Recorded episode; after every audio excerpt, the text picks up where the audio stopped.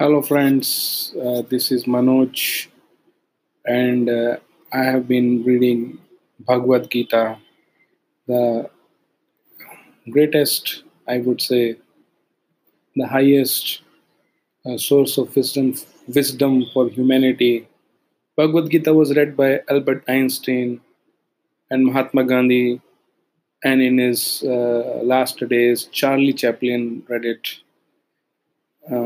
I, I want to inform that Bhagavad Gita is not just meant for monks living in the caves of Himalayas. Uh, I, I, I had a very thrilling finding in Bhagavad Gita that uh, this book, Bhagavad Gita, is uh, meant for people living in the world like you and me, people who are solving problems on day-to-day basis.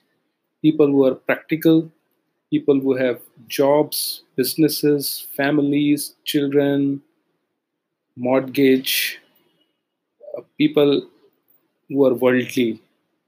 So bhagavad gita is meant for everyone. In fact uh, that is why bhagavad gita was spoken to a man arjuna who himself was a warrior living in the world with family, children, business, and all the affairs that an average person deals with on day-to-day basis. So therefore, uh, uh, Bhagavad Gita could not be broadcast so far.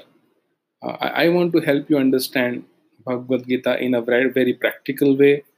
I want to say that Bhagavad Gita is not just meant for armchair speculation. It's not a book of mere discussion, but it's a book of practical application in our day to day life. If you liked my talk and you want to learn more, kindly contact me on my email address. Thank you.